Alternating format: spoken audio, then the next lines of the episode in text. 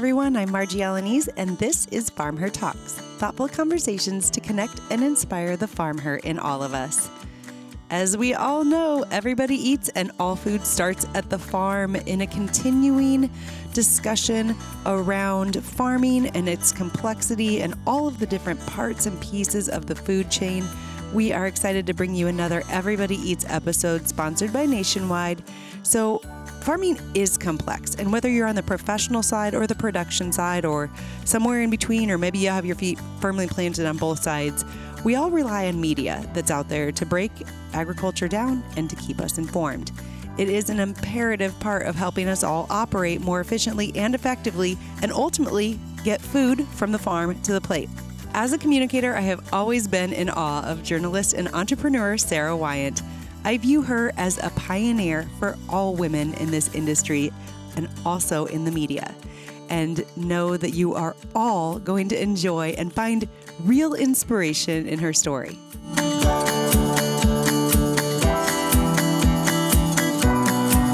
Okay, so it is Women's History Month, and as I said, we're going to be talking to someone who I consider an icon in this industry, Sarah Wyant, who is the founder of AgriPulse and a journalist. Sarah, welcome to Farm Her Talks. Thank you, Margie. Always a pleasure to be with you. Yeah. Well, uh, for any of you who might watch the TV show, you know that Sarah and I already caught up last summer on her family farm. But uh, for anybody who doesn't watch the TV show, let's talk a little bit about your background in agriculture. Sarah, um, I know you grew up on a farm. Can you tell me a little bit about where you grew up and the type of agriculture and, and how uh, maybe that formed some of your path in life?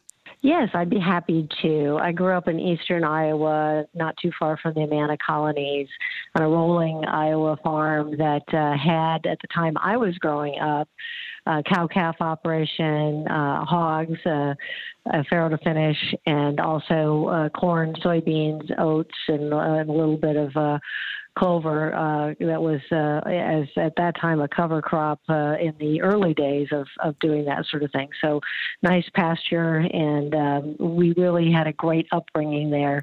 Uh, my folks weren't really very well to do in the early years. Uh, they raised four kids there, but uh, we were happy and well fed and didn't really know any better and, and just really enjoyed that lifestyle and the opportunity to grow up in the farm. Yeah, well, I, I like I said, got a chance to experience those rolling hills, and they are very pretty. People always think Iowa's flat, and it is absolutely not flat.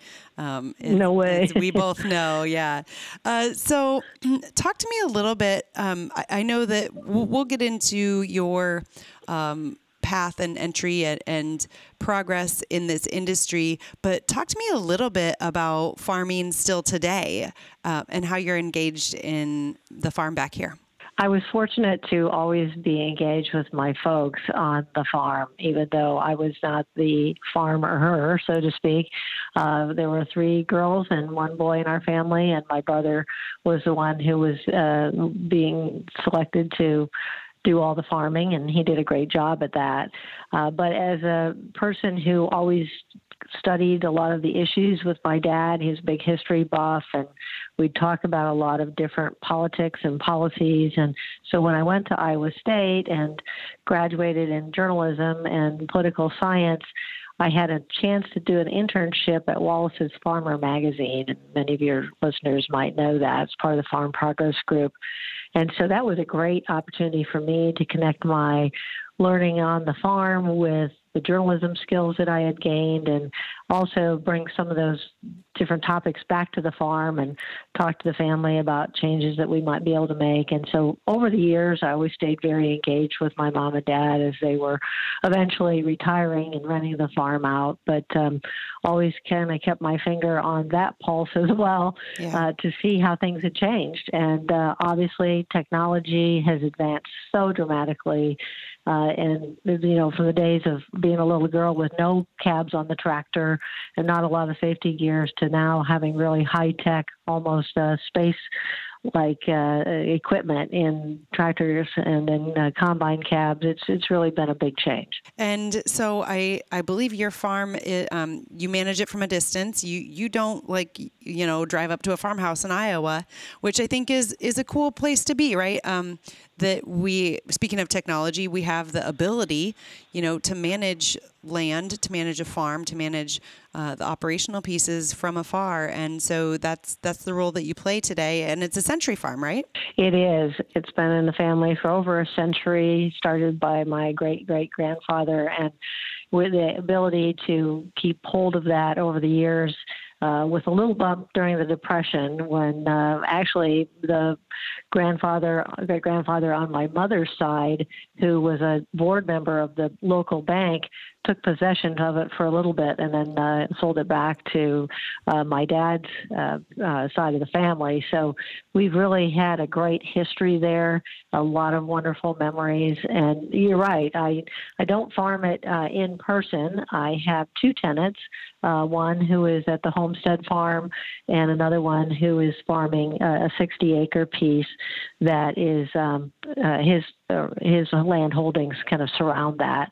So it just made sense to kind of divvy it up that way and to see how different tenants were going to react to different things that you want to do has really been interesting. Now, this is probably a, a silly question to you because I feel like you literally have your finger on the pulse of, of policy and, and what is happening in agriculture.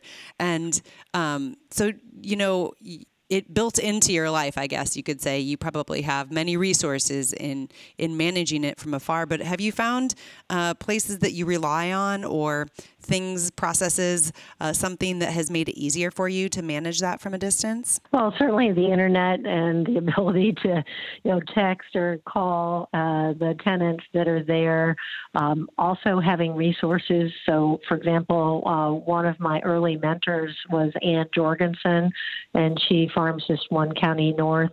Uh, Ann uh, has been somebody who understands farming from uh, farm to fork to speak, so to speak, and she really has had a great career as a commodities broker, uh, as a head of the Farm Credit Administration. Uh, so she's still there, and she's one of the first persons I called and talked about lenders that I should deal with when I bought the farm and to get advice on some of the rental rates. And uh, so people that I've met over the years in the business uh, have been very, very helpful. And, and I'm not afraid to call and just say, hey, I really don't know about this. What do you think?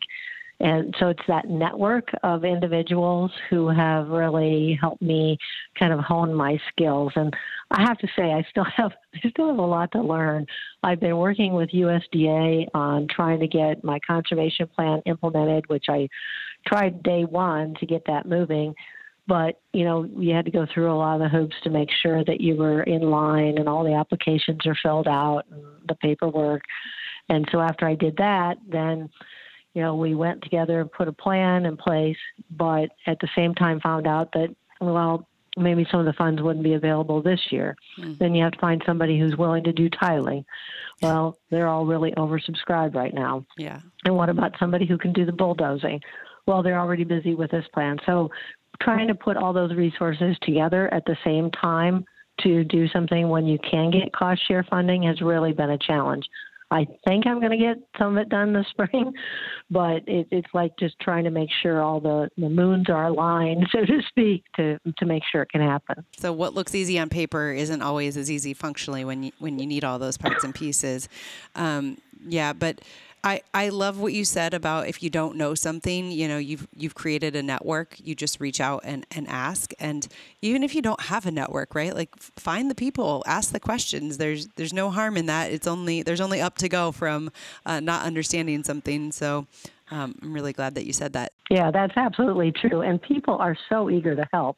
I haven't met anybody who said that's a stupid question or I don't know why you're asking that. It's just that they, you know, need to know what you need help with. So I'd encourage anybody else to reach out. I felt like that even with starting Farm Her, right? I was like, I, have never done this before. I don't know what I'm doing. And once I started asking for help, I, I no matter who you are, where you are, you know, if, if at least you ask in the right way, um, maybe politely, then people are willing to help. So uh, that, that's really good. So you mentioned Ann, who is somebody that um, was visible and that that has been a mentor to you in the industry. Um, you know, I, I'm a big believer of the saying, if you see it, you can do it. And, um, you know, seeing those people, seeing the, the women in those roles, I think it always plants that seed, right? That, that I can do this too. And, and hey, I've got a network built in.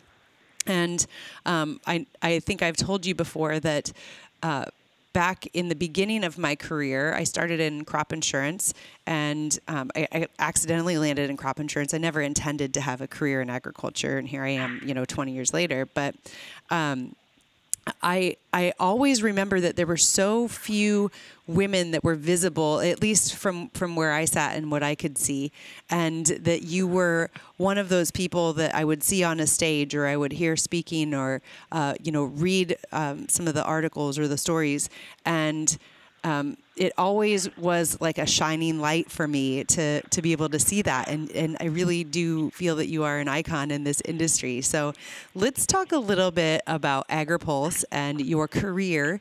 Um, so when did you start AgriPulse? Tell me a little bit about your evolution as a journalist and an entrepreneur, I guess. Well, it gets a little confusing because I tried this earlier in my career in a little different fashion. But uh, going back to the time as an intern and then getting a job with the Farm Progress companies right after I graduated from Iowa State was just wonderful for me.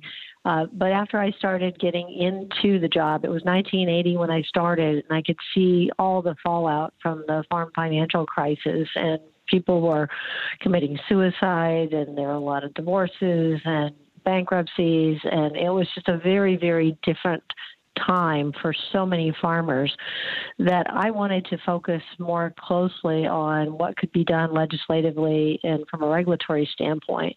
One of my early stories was with a farmer from western Iowa who had just signed up for a farm ownership loan as a beginning farmer. And he was near Stuart, Iowa. And I can just remember going out and visiting with him and his young family. And they had uh, only three years into what I think was a 40 year loan, uh, uh, farm ownership loan, might have been 30, but um, their, their loan was called and they just didn't have any options and they didn't know who to talk to. And that was a, a situation that was happening with a lot of families. And so I decided to quit my job and to focus on just writing about some of those things. And so I launched uh, with the help of the Small Business Administration there in Des Moines, talked to them about business plan and talked to them about developing my logo, my brand, and all that. And originally, um, just kicked off doing that as a um, newsletter that would come out every two weeks well, this is before the internet, right? Yeah. So that seemed like a pretty frequent type of publication. Yeah, yeah. Given that farm publications were mostly produced six weeks before you saw them in the mail. But, uh, you know, I, I did that and I loved it, but I continued to freelance. And actually, Farm Progress hired me back to freelance on some of these same issues. Also wrote for Soybean Digest and DTN.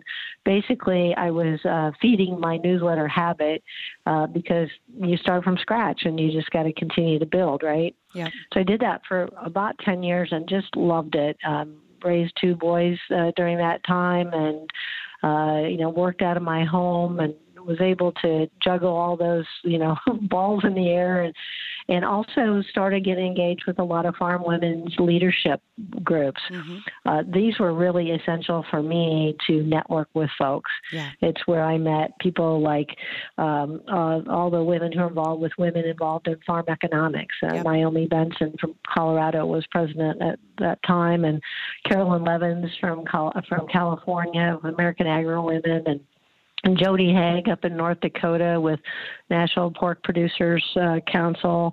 Uh, even people like Ruth Gerdes, mm-hmm. who you know in the crop insurance industry in, in Nebraska. Yep. And then um, my good friend Linda Roble, who owned a lot of the land out there in Grimes and, and where the, the mall is uh, in West Des Moines and mm-hmm. was an incredible sod farmer and, and mentor to me. So all that networking really, really helped launch my career. Yeah. But fast forward to that, Margie, I uh, then had an opportunity, not, not similar to you, where I love what I was doing, but offered the chance to become the vice president of Farm Progress and Editorial uh, the only woman to have re- reached that uh, level in senior management in the country, and at least in ag publishing at that time. Yeah. And it was just such an incredible opportunity that I um, can't say stopped no. the business, sold it, and um, moved into that job. Yeah. And uh, did that for 95 to 2002 and then um, when that position was eliminated through a series of different changes there uh, friend said you know we liked it when you did your newsletter. What'd you think about doing it again? And so 2004 we kicked off and all digital. Again just me working out of my home. And uh, here we are today the largest uh, publication group that is focused on ag and farm and rural policy out of Washington, D.C. Well, it crosses my email uh, multiple times a day, and I can tell you that there's many publications that you know you get those emails and and you you don't even stop to read the, the titles in them. But um, when when yours crosses, I always stop because I know that there's something there that I need to know, and um, so I'm so glad that you did step back into it. Uh, and, and it just goes to show you can have a plan for your life, but you know what?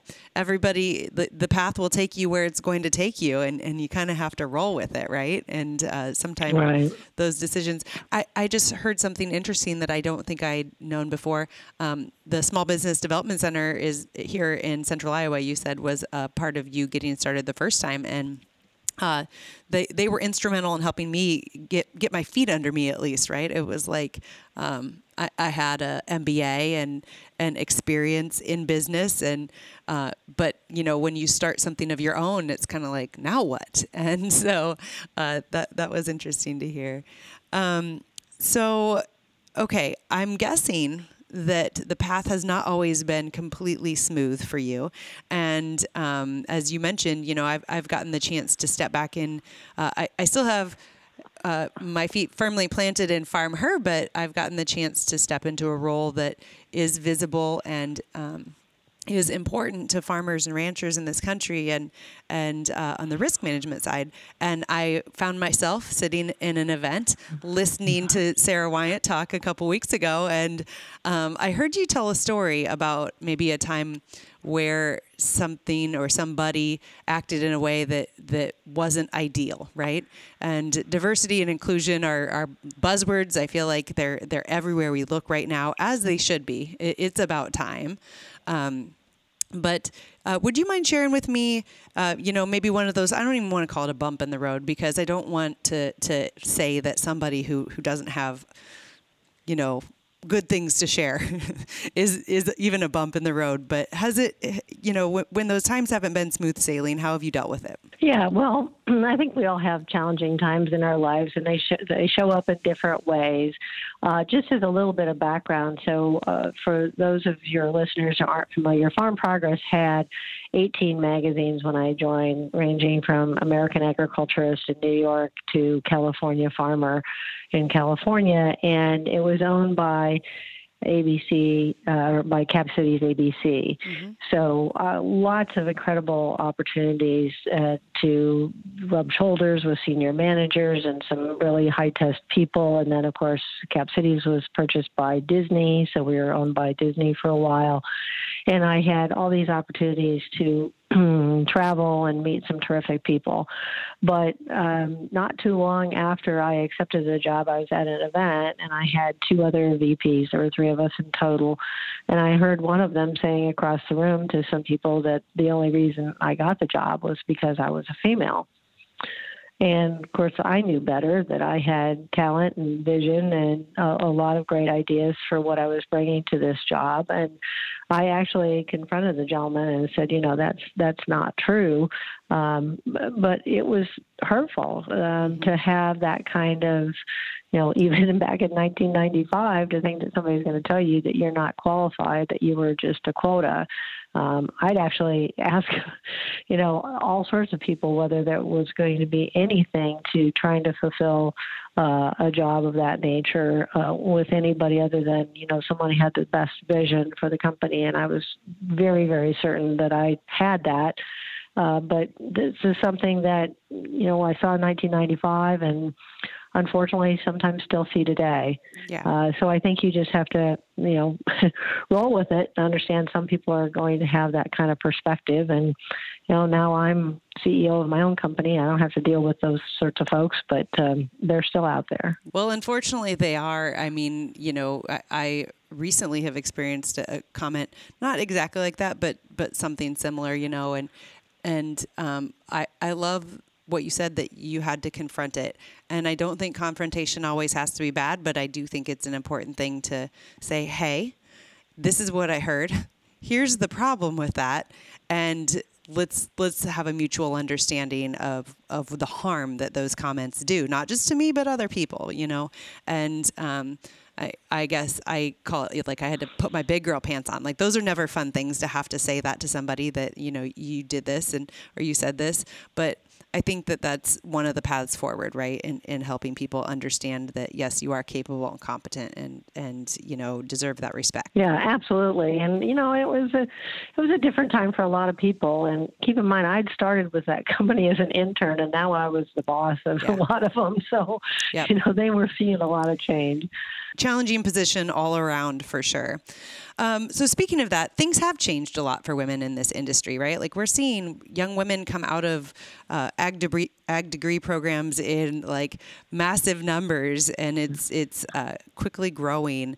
Um, you know in your opinion, uh, while while the numbers of women are growing, uh, let's talk a little bit about not just not just women, but diversity overall in this industry, and uh, kind of your your thoughts around uh, what what we have to do, like what work still needs to be done here, and um, you know how we can be more inclusive. So I wrote an article last August about this because I had so many friends reaching out after George Floyd's death and just saying, "Oh, we have to do something. You know, we have to address racism and this and this and this." And but I was like, "Okay, but what are you going to do that actually produces a different outcome?"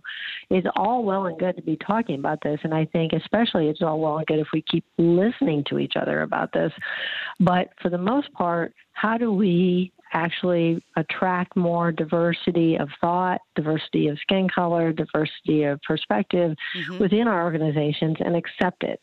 Uh, I think that's a big challenge for a lot of, of folks. And what I found was, in, in the writing the article, is that a lot of groups have been trying to reach out to communities of color mm-hmm. and might get uh, an intern or a job candidate here, but yet those candidates weren't sticking around because they weren't working with other people that look like they did or right. who thought like they did.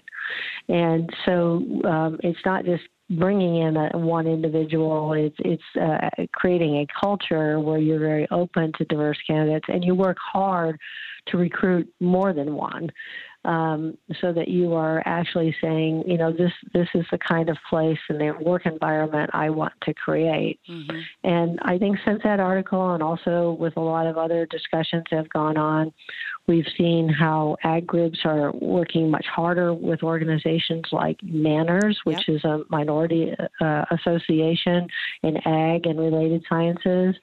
Uh, we're seeing a lot bigger push, even within the crop insurance industry, uh, to make sure that all the uh, the, the universities that are focused on yep. uh, HB, the HBCUs to make sure that we're doing a better job recruiting from there, mm-hmm. and and also making sure that there's a comfortable culture when those individuals are hired. So not just the hiring process, but that there is a a good acceptance of diverse opinions once they do join a workforce. That's all really important and I, I I love that. And I've been kind of living in this world lately of, of really trying to understand what we can do to turn that dial not today not tomorrow but it, it's a long-term look.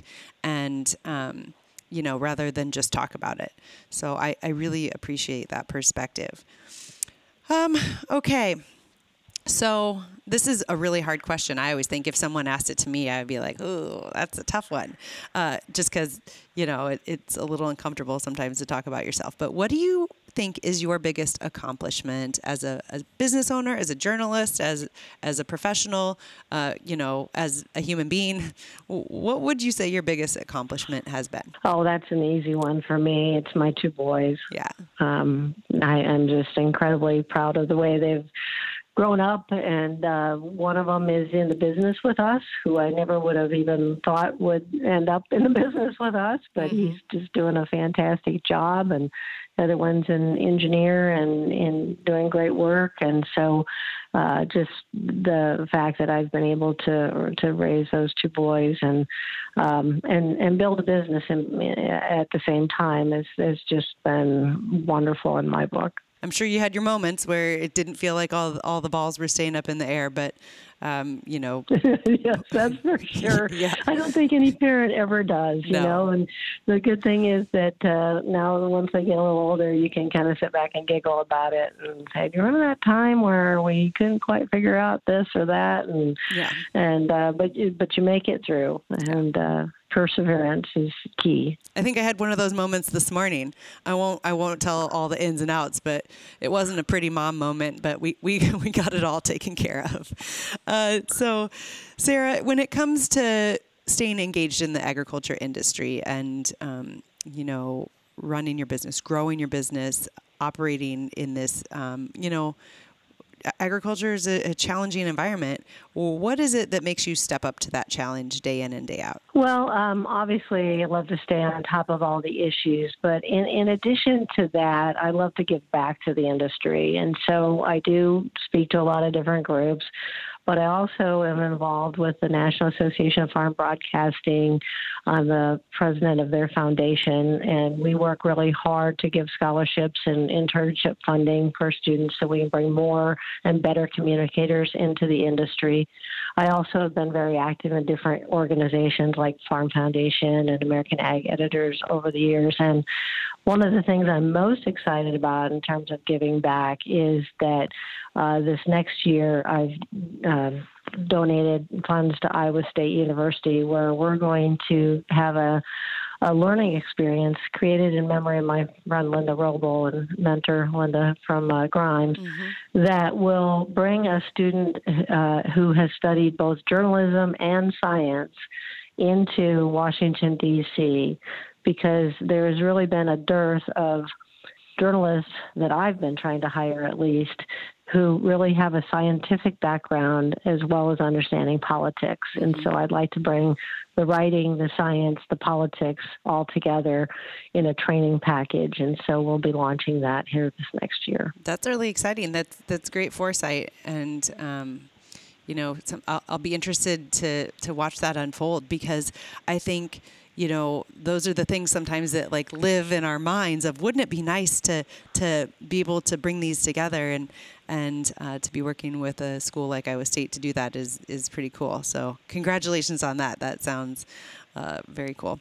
Um, okay, one last question for all of the women sitting out there who are like Margie when she you know was 20, 21 or 22 and and saw saw you speak somewhere um, you know what and Margie's not 21 or 22 anymore let me be clear but what what is your advice for that next generation of young women of, of women who are coming into this industry who are looking to create paths for leadership? You know one of the photos that I keep in my office is of me holding my little baby colt uh, up in the air, uh, not over my head, but I was holding it up. And my grandpa used to tease me and say, uh, you know, I was like five years old, and he said, if you can keep lifting that horse, there's nothing that will stop you in life. And of course, you know, he couldn't lift it when it got older and heavier. But uh, I think surrounding yourself with people who uh, embrace that attitude that you can do anything and not surrounding yourself with people who may be more negative to your career path is, is very key. And then uh, secondarily is what we talked about earlier, and that is just building your network of wherever you go and whoever you meet take time to ask people questions and to learn from them and to figure out how whatever you've learned you might be able to put forward in the knowledge of what you want to do in your own career. So those would be a couple of great things that I think I would pass on to your listeners, and especially those who are just trying to create that career path. That you can do anything you really want to do, but you need to have, be optimistic and, and create a culture for yourself where you allow yourself to do that. Very true. I, I love that. And, you know, if, if you build those bridges with people along the way, it's just amazing to see, uh, you know, over time where that goes. So wonderful. Absolutely. Well, I'm glad that at some point I, I built some sort of a bridge with you. And I'm so glad that we were able to connect Me here too. today. and uh, I really appreciate your time and uh, thoughtful input right here on Farm Her Talks.